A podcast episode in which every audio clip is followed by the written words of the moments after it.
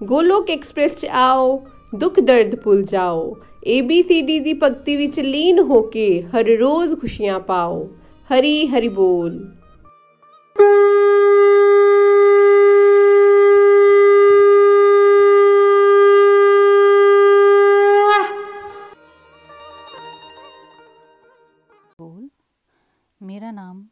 ਸੰਮੀ ਹੈ ਮੈਂ ਚੰਬਾ 'ਚ ਰਹਿੰਦੀ ਹਾਂ।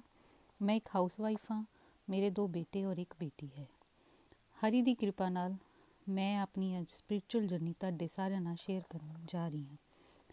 ਗੋਲੋਕ ਐਕਸਪ੍ਰੈਸ ਦੇ ਨਾਲ ਜੁੜਨ ਤੋਂ ਪਹਿਲਾਂ ਪੂਜਾ ਪਾਠ ਦਾ ਮਾਹੌਲ ਮੈਨੂੰ ਮੇਰੇ ਘਰ ਤੋਂ ਮਿਲਿਆ। ਮੈਂ ਆਪਣੇ ਪਾਪਾ ਨਾਲ ਕੀਰਤਨ 'ਚ ਜਾਇਆ ਕਰਦੀ ਸੀ ਤੇ ਘਰ 'ਚ ਧੂਫ ਦੀਪ ਜਗਾਉਂਦੀ ਸੀ। ਕ੍ਰਿਸ਼ਨਾ ਜੀ ਨਾਲ ਮੇਰਾ ਝੁਕਾਵ ਮੇਰੀ ਮੰਮੀ ਦੀ ਅਚਾਨਕ ਮੌਤ ਨੇ ਕੀਤਾ। ਉਸ ਵੇਲੇ ਮੈਂ ਬਹੁਤ ਰੋਂਦੀ ਸੀ, ਬਹੁਤ ਡਿਪਰੈਸਡ ਸੀ। ਉਸ ਵੇਲੇ ਟੀਵੀ 'ਚ ਸ਼੍ਰੀ ਕ੍ਰਿਸ਼ਨਾ ਜੀ ਦਾ ਐਪੀਸੋਡ ਆਂਦਾ ਸੀ, ਜਿਸ ਦਾ ਟਾਈਟਲ Song ਮੇਰੇ ਦਿਲ 'ਚ ਜਗ੍ਹਾ ਬਣਾ ਗਿਆ। ਉਹ ਉਹ ਟਾਈਟਲ Song ਸੀ ਕ੍ਰਿਸ਼ਨਾ ਜੀ ਦਾ ਜਾਪ। ਸ਼੍ਰੀ ਕ੍ਰਿਸ਼ਨ ਗੋਬਿੰਦ ਹਰੇ ਮੁਰਾਰੀ, ਹੇ ਨਾਥ ਨਾਰਾਇਣ ਵਾਸੁਦੇਵਾ। ਇਹ ਜਾਪ ਮੇਰੇ ਮਨ 'ਚ ਵਸ ਗਿਆ ਤੇ ਜਦ ਵੀ ਮੈਂ ਰੋਂਦੇ ਰੋਂਦੇ ਸੌਂਦੀ, ਇਹ ਜਾਪ ਕਰਦੀ। ਸਮੇਂ ਬੀਤਦਾ ਗਿਆ ਮੇਰੀ ਪੜ੍ਹਾਈ ਖਤਮ ਹੋਈ। ਮੇਰੇ ਪਾਪਾ ਨੇ ਬਹੁਤ ਵਧੀਆ ਸਟੱਡੀ ਕਰਾਈ। ਮੈਂ ਆਈਸੀਆਈਸੀ ਬੈਂਕ 'ਚ ਜੌਬ ਵੀ ਕੀਤੀ। ਫਿਰ ਮੇਰਾ ਵਿਆਹ ਟਾਈਮ ਆਉਣ ਤੇ ਚੰਬਾ 'ਚ 2008 'ਚ ਹੋਇਆ। ਆਪਣੀ ਗ੍ਰਸਥੀ 'ਚ ਬਿਜ਼ੀ ਰਹੀ। ਫਿਰ ਮੇਰੇ ਘਰ 2009 'ਚ ਮੇਰੀ ਬੇਟੀ ਤੇ 2014 'ਚ ਮੇਰਾ ਵੱਡਾ ਬੇਟਾ ਹੋਇਆ।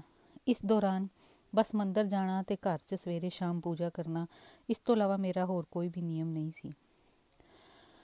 ਚੰਬਾ 'ਚ ਸ਼੍ਰੀ ਲక్ష్ਮੀ ਨਾਰਾਇਣ ਮੰਦਰ 'ਚ ਜਾਣ ਦੀ ਰੁਟੀਨ ਨੇ ਮੈਨੂੰ ਰੇਨੂ ਜੀ ਨਾਲ ਮਿਲਵਾਇਆ।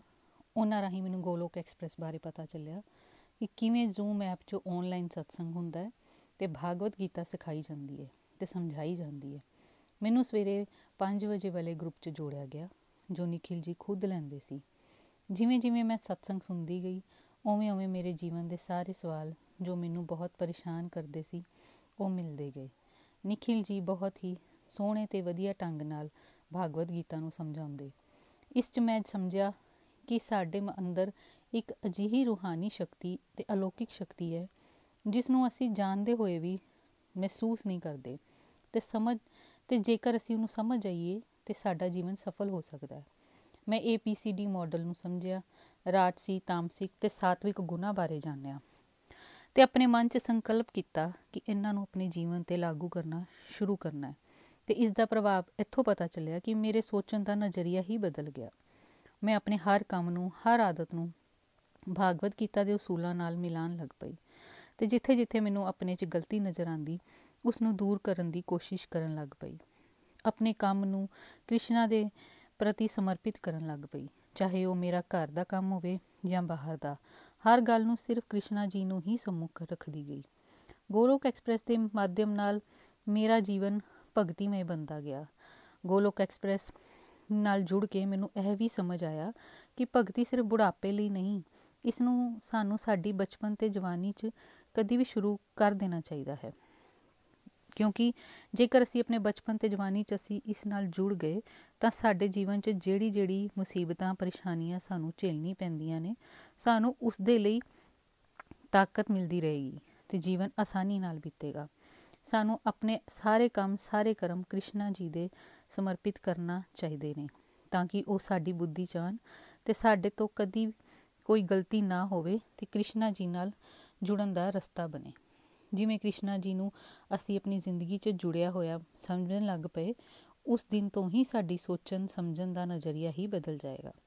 ਅਸੀਂ ਸਮਝਣ ਲੱਗ ਜਾਵਾਂਗੇ ਕਿ ਸਾਡੀ ਜ਼ਿੰਦਗੀ ਸਾਡੇ ਕਿਤੇ ਕਰਮਾਂ ਦਾ ਹੀ ਫਲ ਹੈ। ਕਿਉਂਕਿ ਜਿਸ ਤਰ੍ਹਾਂ ਪਹਿਲੇ ਸੋਚਦੀ ਸੀ ਕਿ ਮੈਂ ਤੇ ਕਿਸੇ ਦਾ ਬੁਰਾ ਨਹੀਂ ਕੀਤਾ, ਮੇਰੇ ਨਾਲ ਬੁਰਾ ਕਿਉਂ ਹੁੰਦਾ ਹੈ? ਇਹ ਸੋਚ ਉਦੋਂ ਬਦਲੀ ਜਦ ਮੈਂ ਇਹ ਸਮਝ ਗਈ ਕਿ ਚੰਗਾ, ਬੁਰਾ ਸਭ ਸਾਡੇ ਕਿਤੇ ਕਰਮਾਂ ਦਾ ਹੀ ਫਲ ਹੈ। ਤੇ ਸਾਨੂੰ ਕਦੇ ਵੀ ਫਲ ਦੀ ਇੱਛਾ ਰੱਖੇ ਬਿਨਾ ਹੀ ਕਰਮ ਕਰਨੇ ਚਾਹੀਦੇ ਇਸ ਨੂੰ ਮੈਂ ਇੱਕ ਐਗਜ਼ਾਮਪਲ ਦੇ ਕੇ ਸਮਝਾਉਣ ਦੀ ਕੋਸ਼ਿਸ਼ ਕਰਦੀ ਹਾਂ, ਜੋ ਕਿ ਨਿਤਿਨ ਜੀ ਨੇ, ਨਿਤਿਨ ਜੀ ਦੇ ਰਾਹੀਂ ਦਿੱਤੀ ਗਈ ਸੀ ਕਿ ਜਿਵੇਂ ਦੋ ਵਕੀਲ ਇੱਕ ਕੇਸ ਨੂੰ ਸੋਲਵ ਕਰਨ ਲਈ ਆਪਣਾ ਆਪਣਾ ਪੱਖ ਰੱਖਦੇ ਨੇ, ਪਰ ਅਸਲ 'ਚ ਸਹੀ ਫੈਸਲੇ ਦਾ ਅਧਿਕਾਰ ਜੱਜ ਸਾਹਿਬ ਕੋਲ ਹੁੰਦਾ, ਉਹੀ ਸਹੀ ਤੇ ਗਲਤ ਦੀ ਪਰਖ ਕਰਕੇ ਫੈਸਲਾ ਸੁਣਾਉਂਦੇ ਨੇ।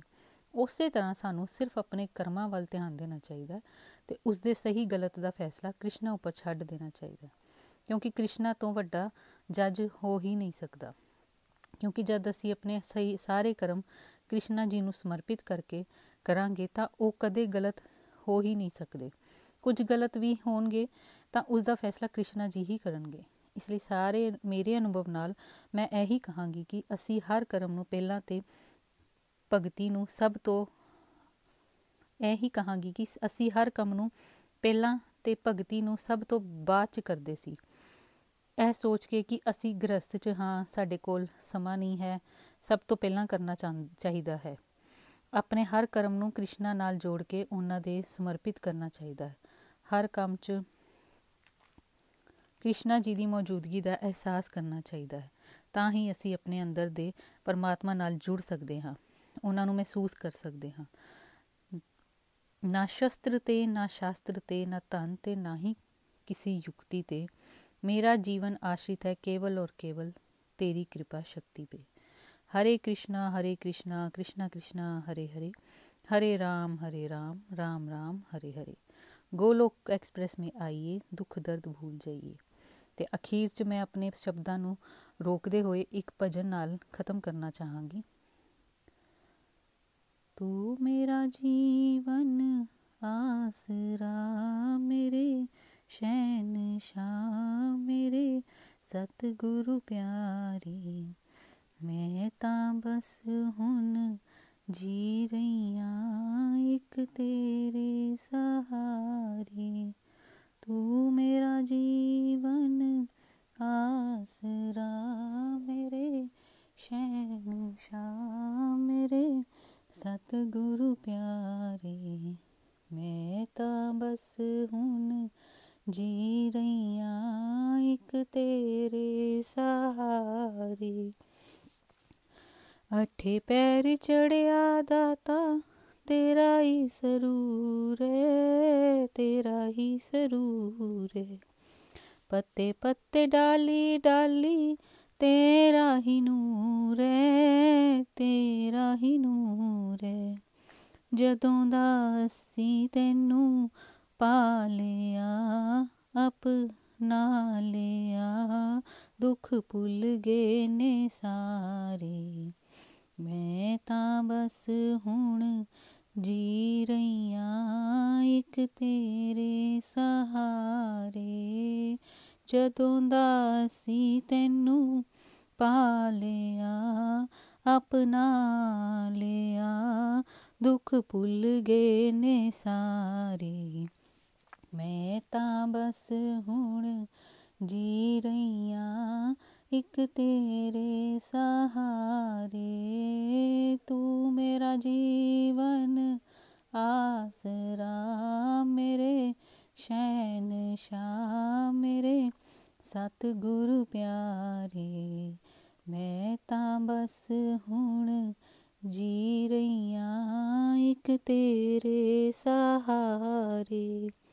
ਦਿਨ ਰਾਤ ਸੁਣਾ ਦਾਤਾ ਤੇਰੀਆਂ ਕਹਾਣੀਆਂ ਤੇਰੀਆਂ ਕਹਾਣੀਆਂ।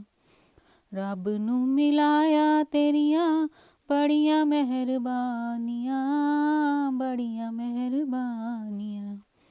ਜਦੋਂ ਦਾ ਸੀ ਤੈਨੂੰ ਜਾਣਿਆ, ਰੰਗ ਮਾਨਿਆ ਵੇਖੇ ਅਜਬ ਨਜ਼ਾਰੇ, ਮੈਂ ਤਾਂ ਬਸ ਹੁਣ ਜੀ ਰਹੀਆਂ ਇੱਕ ਤੇਰੇ ਸਹਾਰੇ।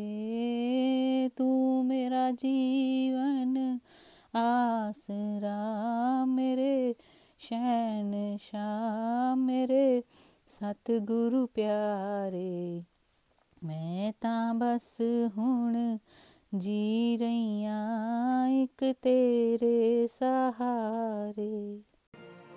ਗੋਲੋਕ ਐਕਸਪ੍ਰੈਸ ਦੇ ਨਾਲ ਜੁੜਨ ਲਈ ਤੁਸੀਂ ਸਾਡੇ ਈਮੇਲ ਐਡਰੈਸ info@golokexpress.org ਦੇ ਰਾਹੀਂ ਸੰਪਰਕ ਕਰ ਸਕਦੇ ਹੋ ਜਾਂ ਸਾਡੇ WhatsApp ਜਾਂ ਟੈਲੀਗ੍ਰਾਮ ਨੰਬਰ 7018026821 ਨਾਲ ਵੀ ਜੁੜ ਸਕਦੇ ਹੋ।